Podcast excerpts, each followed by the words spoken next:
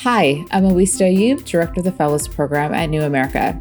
This year, we're thrilled to support 15 new Class of 2022 National Fellows as they develop their ambitious projects. Today, I'm joined by Keisha N. Blain, a Class of 2022 National Fellow. Keisha is an award winning historian and writer. She completed a PhD in history from Princeton University and is now an associate professor of history at the University of Pittsburgh. She has written extensively on race, gender, and politics and national and global perspectives. She is the author of several books that include Set the World on Fire, 400 Souls, and Until I Am Free. So, congratulations on your acceptance again this year, Keisha. To start, can you tell me more about your fellowship project and what you're hoping to do with it this year? Yes, I'm writing a book on human rights, essentially uh, human rights history through the ideas and experiences of Black women uh, in the United States from 1865 to the present. And I'm looking forward to doing additional research and also writing some new chapters during the year. So, as you mentioned, your book project will relay a definitive history of the role of Black women in human rights struggles from the Reconstruction era onward. Why do you feel this is an important story to tell, and why now? In many ways, my project helps to provide a prehistory uh, to explain uh, contemporary developments. And here I'm thinking specifically about political movements such as Black Lives Matter. Uh, since 2013, uh, we have seen the crucial role that Black women have played in the movement, and even uh, thinking about uh, individuals like Patrisse Cullors, Alicia Garza, and Opal Tometi, the three Black women who founded Black Lives Matter. Uh, as a historian, what I have found interesting is in examining uh, these women's political activism, I see so many parallels to Black women who I study in the 20th century.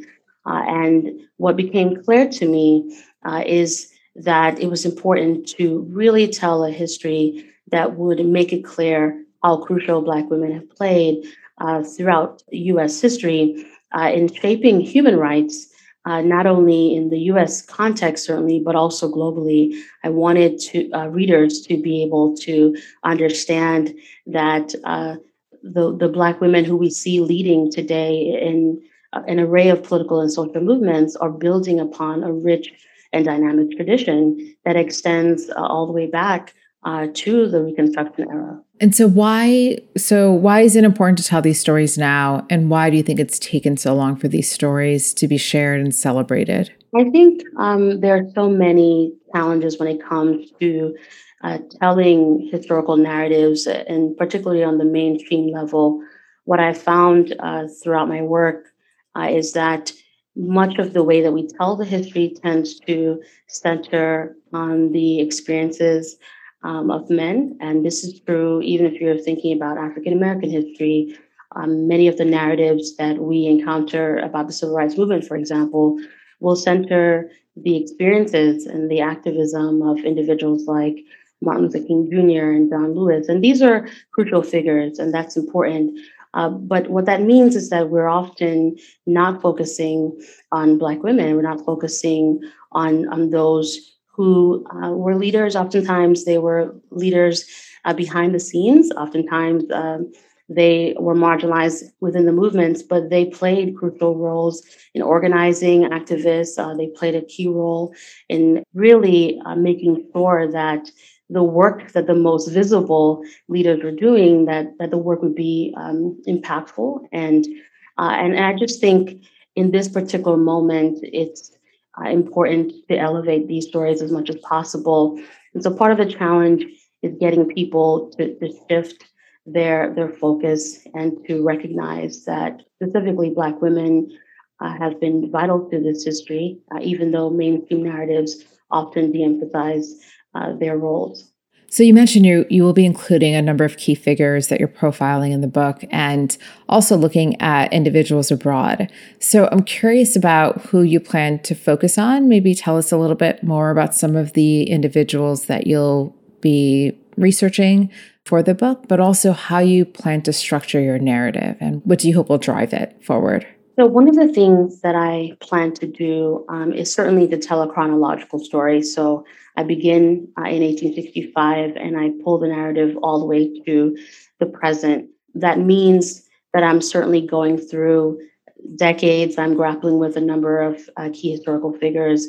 And what I've done is try to uh, find a balance between well known individuals and lesser known figures. So, for example, I start off uh, with the work of someone like Ida B. Wells, and, and many people have heard of Ida B. Wells, the anti lynching crusader. But oftentimes, when we talk about Ida B. Wells, we think about her solely within the US context. And part of what I do uh, is center her, her global activism and to show that uh, at the same moment that she was certainly denouncing acts of lynching, uh, at the same moment that she was demanding an ex- the expansion of Black political rights, she was also uh, deeply invested in um, advancing human rights and thinking broadly about rights that extend far beyond um, the state, that, that extend far beyond the nation state.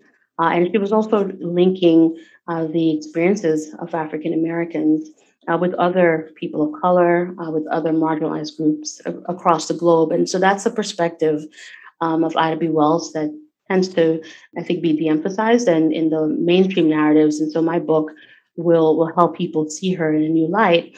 Uh, and then I'll talk about someone like Pearl Sherrod, who uh, is a lesser known figure, and this is an activist from the 1930s from the city of Detroit, who I uncovered in my research, who uh, was a domestic worker who simply got involved in several local internationalist movements and began to uh, push for civil rights, but also push for human rights. And I tell her story, I tell her efforts uh, to get this message across to other people using newspapers, uh, to write columns uh, in order to make a case that uh, others needed to join the struggle for human rights and to think broadly beyond just the US context. And so those are just two examples.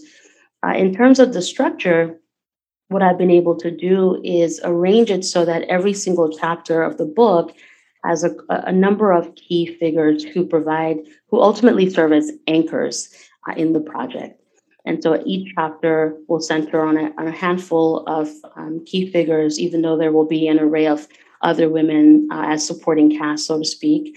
Uh, and what I try to do is draw connections as much as possible ideologically, whenever possible, or through relationships. Many of these women knew each other. And so I, I tell uh, a story of their political lives as well as their personal lives. And I think taking these approaches help to bring about a, mo- uh, a, rather cohesive narrative. So you must be engaging with a wide variety of sources um, in terms of the research for the book. I'm sure it includes speeches, um, historical newspapers, and also archival material. So, what has been some of your favorite sources to engage with as you do this research? So, I love working with newspapers. And I think this is partly because I'm uh, very interested in intellectual history. And what that means is that I'm consumed uh, with figuring out what people thought. I just love grappling with ideas and and being able to trace how someone's thinking about a particular concern shifts over time. And what's great about newspapers um, is that it just provides a fascinating window uh, into um, Black women's writing, uh, Black women's ideas.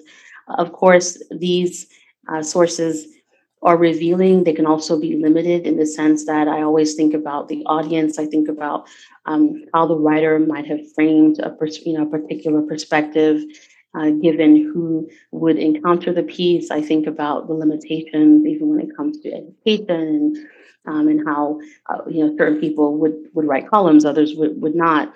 Uh, but ultimately, I love newspapers because I, I get to capture these women's ideas, and I love being able to, to quote them, uh, so that I'm not simply saying that they are committed to human rights. I'm able to use their, their own words to make a powerful case. Yeah, so, a lot of your past work acknowledges the role of the global African diaspora in solidifying racial justice movements.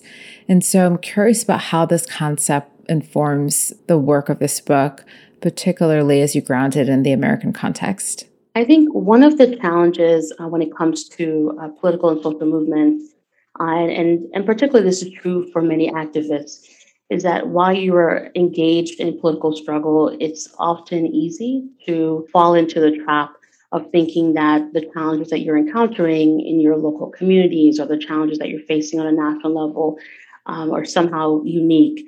And one of what's what's so powerful about the history is recognizing how an array of activists were always concerned about the local, certainly concerned about the national, but also thinking globally, and that they recognized that racism and white supremacy uh, or, or global concerns, right? As much as they are local and national, they are global concerns. And so if you see it through that lens, it means that you have to be thinking through global strategies and solutions. So it's not simply collaborating with those who are physically around you, but also thinking transnationally, reaching out to form networks and solidarities with people in other parts of the globe in order to effectively challenge um, and dismantle the systems of, of oppression uh, that you want to see come to an end. And, and so I think with this project I'm working on, it, it, it certainly uh, you know aligns with my earlier work in thinking through uh, the Black diaspora, always making sure that I'm always that I'm thinking about multiple levels of activism, and that I'm not just telling a local story or a national story, but that I'm also telling a global story. So you've written that the ideas and activism of Black women is extremely vital to our progress as a country, uh, and especially at this time in our history. So I'm curious about why why this time and why is this moment so significant, and how do others respond to that idea? This is, I think, one of the most important aspects of the project is just how much it ties to the contemporary moment.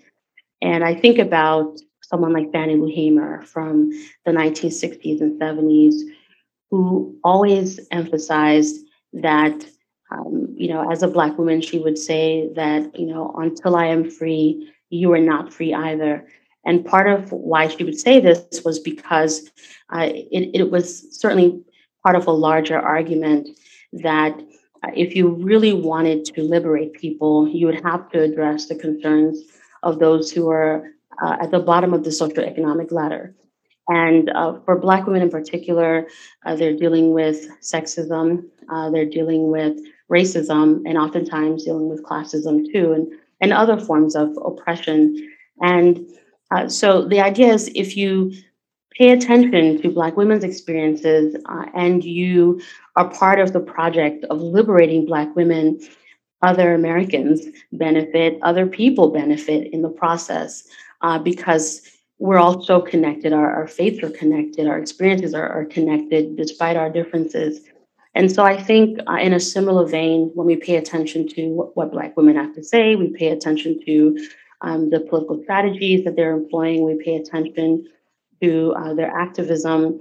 Uh, it's it's not simply ignoring other groups. I, it's interesting, but ultimately, what what happens is that um, by default, other people benefit when we advance Black women's opportunities and when we challenge racism, when we challenge white supremacy, uh, sexism, you know, and the list goes on. So, as you work on the book, I'm curious about who you think the audience will be for the book. I mean, you are an academic, and I assume you want this to get outside of that space. So I'm curious about how you think about the audience for this book, and also what do you hope readers will take away from it? So I really hope that the book resonates with so many people far beyond the, the realm of academia. I think it would be important for um, anyone who's been paying attention to what has taken place over the last year in terms of the uprisings, I think it, it would be important for them to be able to situate what they have witnessed, eh, you know, in terms of Black women's leadership, you know, whether we're talking about, you know, the leaders of Black Lives Matter, or we're talking, whether we're talking about someone like uh, Stacey Abrams, you know, whether we're talking about Kamala Harris.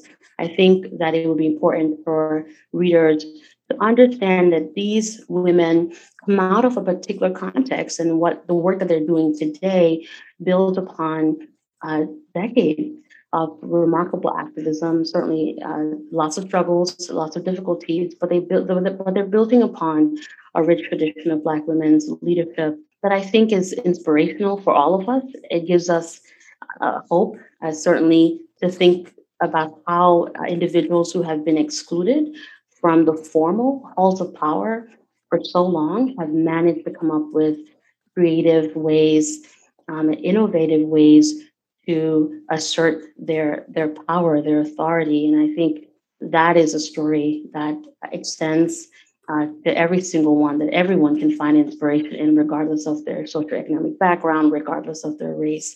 And so I, I certainly want this book to be an inspiration for all. So, you are a professor. Um, you are used to writing for an academic audience, but you do often write for the mainstream press. And I'm curious about your writing style when it comes to one form or the other?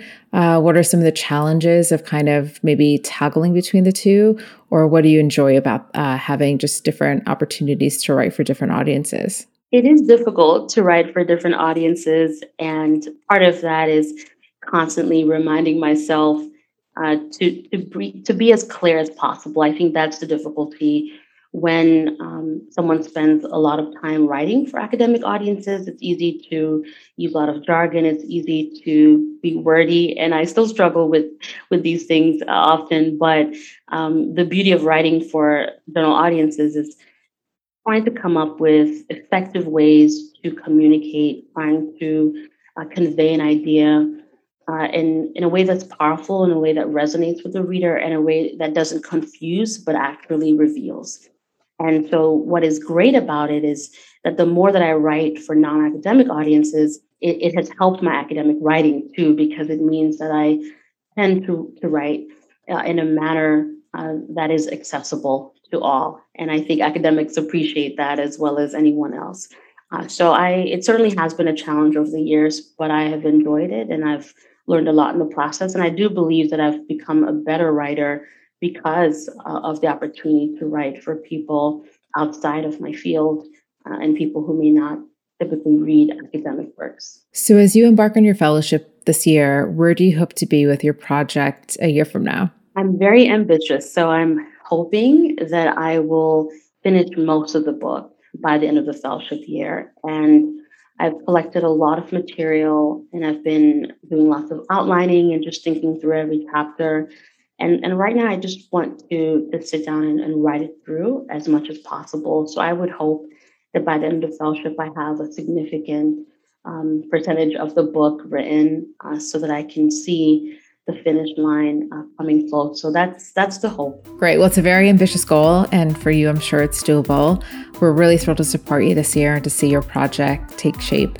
Thank you for your time today, Keisha. Thank you so much for the opportunity. Thank you for listening. If you enjoyed this conversation, please visit newamerica.org slash fellows to access my other interviews with the class of 2022.